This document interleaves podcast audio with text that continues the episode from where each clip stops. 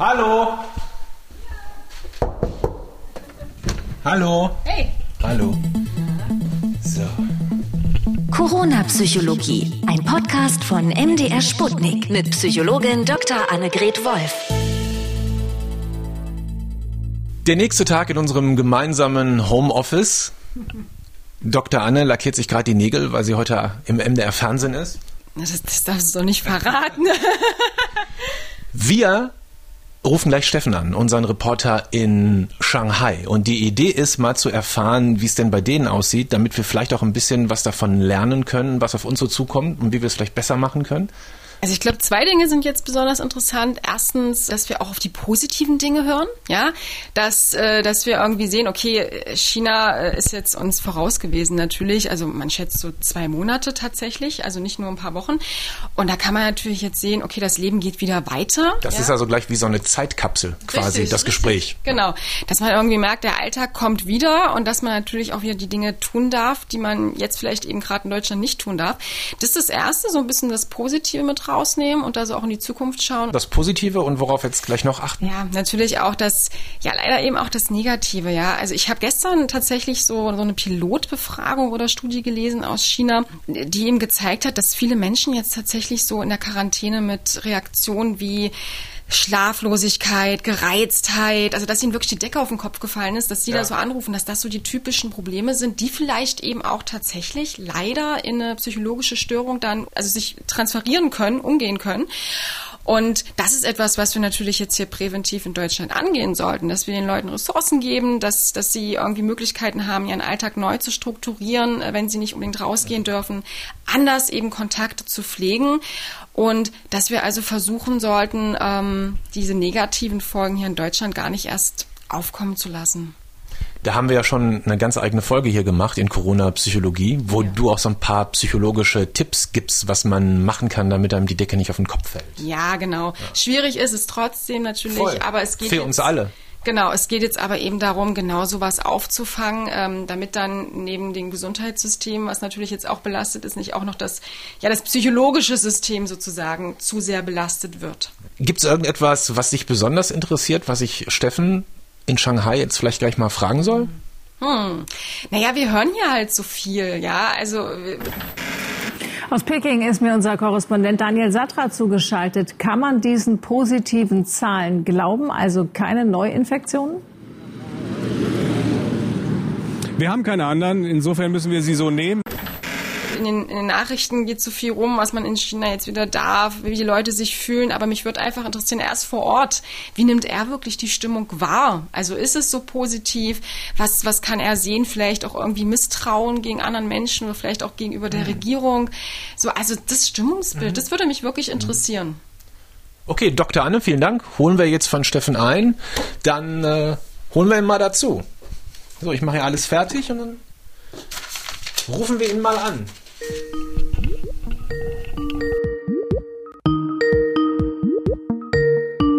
Hallo, ich grüße dich. Moin, moin, hi, grüß dich auch. Hm. Kannst du mich hören? Ja, ja, ich kann dich super hören und ich glaube, du kannst mich auch hören. Ich kann dich auch hören. Um den Service noch besser zu, äh, besser zu machen, würde ich hier noch meine Kamera für dich einstellen. Steffen, du bist unser Reporter in Shanghai, in China. Wir alle in Deutschland sind, soweit es geht, zu Hause. Erzähl mal, wie ist das in China im Moment? China ist riesengroß und das ist äh, hier bei diesem Thema auch wieder sehr gut sichtbar. Ich bin ja in Shanghai, in der größten Stadt des Landes und äh, egal, ob du das glaubst oder nicht, hier läuft wieder sehr viel auf den ersten Blick normal ab. Im Sinne von, wenn ich hier morgens ins Büro laufe, ähm, komme ich kaum voran, weil die Gehwege voller Leute sind, Pe- Berufspendler. Ähm, die Straßen sind voll, die U-Bahnen sind voll, die Leute stehen morgens im Stau, die Restaurants sind voll, ähm, die Kantinen sind relativ dicht äh, voll gepackt. Also das ist so ein bisschen Business as usual. Auf der einen Seite. Auf der anderen Seite ist es so, dass es nach wie vor sehr viel Misstrauen gibt. Ah, könnte derjenige, diejenige, der oder die links von mir sitzt, rechts von mir sitzt, ansteckend sein. Also ja. die Leute rennen komplett mit Mundschutz durch die Gegend. Das ist nach wie vor so. Ähm, dann ist es so, dass mir heute schon wieder zweimal Fieber gemessen wurde. Das ist zum Beispiel der Fall, wenn man Bürogebäude betritt, also das Gebäude auch wo unser ARD-Hörfunkstudio drin ist zum Beispiel.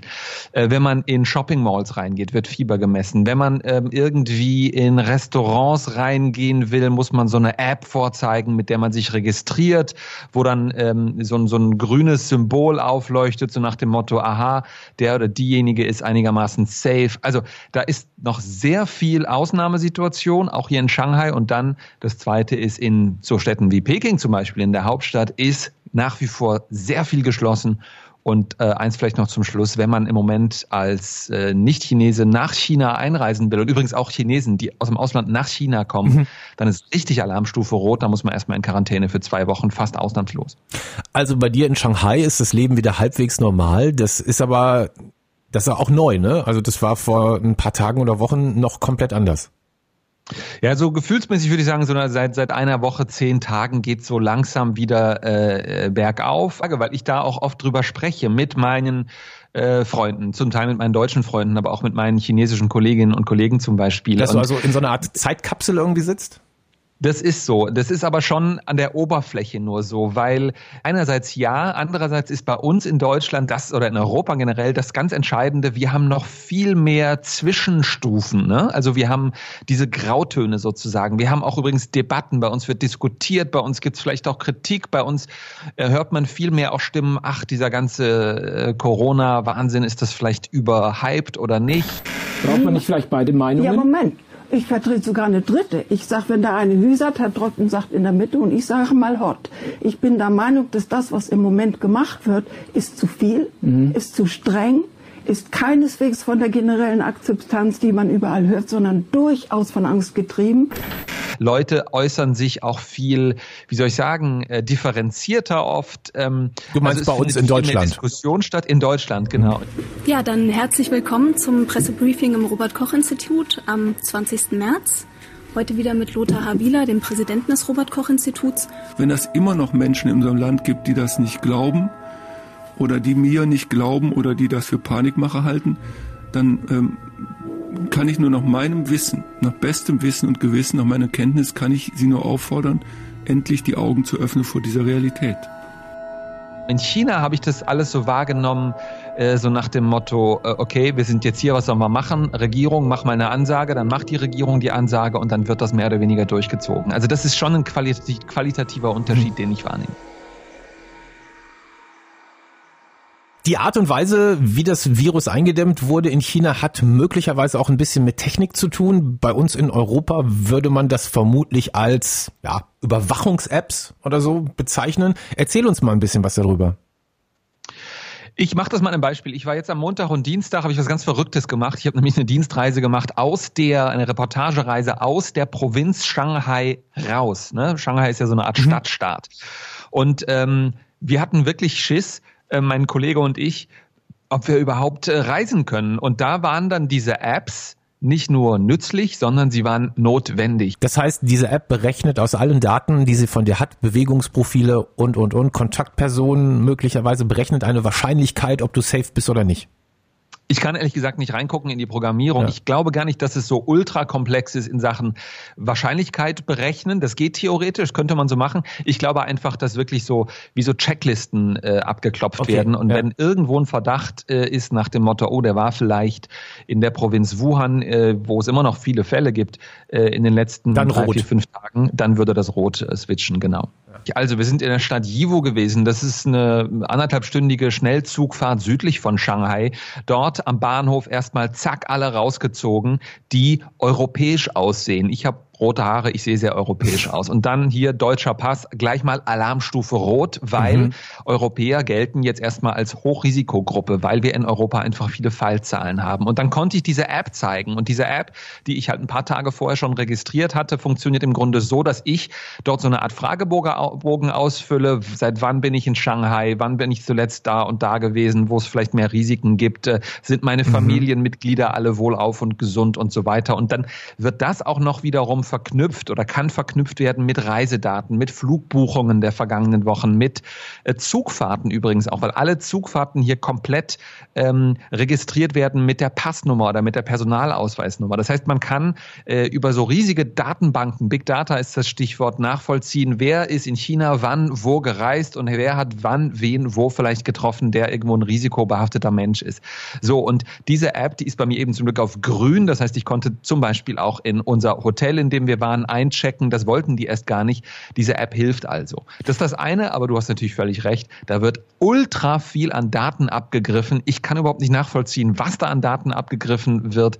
Ich habe mich erst wirklich gewehrt, tagelang gegen diese App, aber realistischerweise muss ich sagen, ich komme nicht ohne diese App mehr äh, von A nach B hier in China.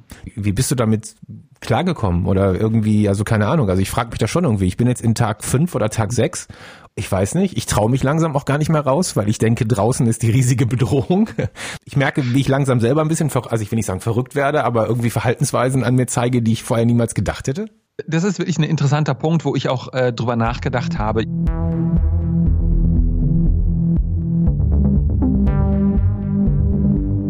Ich habe natürlich genau diese Fragen, die du jetzt mir sozusagen beruflich in diesem Podcast stellst, die haben mir x Leute Freunde, Familienangehörige, äh, Bekannte auch jetzt gestellt. Wie gehst du damit um und krass? Und dann habe ich auch so in mich reingeguckt und dachte so, das, was ich jetzt aus der Ferne, zigtausende Kilometer entfernt, über Deutschland lese, bedrückt mich irgendwie mehr, was jetzt in Europa abgeht, als das, was ich in China selbst erlebt mhm. habe eigentlich komisch, oder? Mhm. Und mein, mein, mein Eindruck ist, dass ich natürlich mich mit meiner europäischen Heimat viel mehr identifiziere als äh, mit China, wo ich, wo, wo ich zwar liebe hier, wo ich super gerne bin, jeden Tag gerne bin, wo ich mhm. einen tollen Freundeskreis habe, aber wo ich trotzdem in Anführungszeichen nur Gast bin in diesem Land und dann auch so gemerkt habe, ja gut, ich bin hier zu Gast, ich kann jederzeit nach Hause im dümmsten Fall und, und mein Arbeitgeber passt auf mich auf und ähm, ich arbeite hier professionell ab, was zu abzuarbeiten ist. Aber was jetzt in Europa passiert, geht mir deutlich näher nochmal. Mhm. Das bemerke ich bei mir tatsächlich. Das heißt also, du kannst die Situation gar nicht so genau vergleichen. Also möglicherweise würde es dir äh, in Deutschland ganz anders gehen, wenn du zu Hause hocken würdest, als bei dir jetzt in China, weil es eh eine berufliche Situation ist, 24-7. Das ist das eine, genau. Also erstmal ja, genau. Ich, ich, für mich sind das zwei Paar Schuhe. Einerseits aus den Gründen, die du genannt hast, andererseits auch, weil man die Systeme China und Mitteleuropa, mitteleuropäische Demokratien nicht vergleichen kann. Das ist so, in China, so hart es klingt, sind es die Leute gewöhnt, dass der Staat einfach auch Ansagen machen kann, ohne, da fragt keiner, was ist die rechtliche Grundlage. Ja, da fragt keiner, äh, oh, ist das äh, verhältnismäßig? Da fragt auch keiner, kann ich da vielleicht Widerspruch einlegen? Nee, weil es nicht geht. Da mhm. wird nicht drüber diskutiert in den Medien. Das wird einfach so akzeptiert. Und so musste ich das dann, ob mir das gefällt oder nicht, auch so akzeptieren und drüber berichten. So. Mhm. Und in Europa ist es einfach so, dass wir gewöhnt sind, alles zu hinterfragen, was ja auch gut ist. Wir sind die offenen Grenzen gewöhnt, was ja auch gut ist. Wir sind gewöhnt, dass wir miteinander abwägen, ergibt das Sinn oder nicht, ähm, was auch gut ist. Äh, und das gerät jetzt alles äh, zumindest äh, innerhalb dieser Krise so ein bisschen in den Hintergrund. Und deswegen ist das eine besondere Situation, auch für mich hier von China aus nach Europa zu blicken. Steffen, vielen Dank. Gruß nach Shanghai. Jederzeit gerne. Corona-Psychologie, ein Podcast von MDR Sputnik.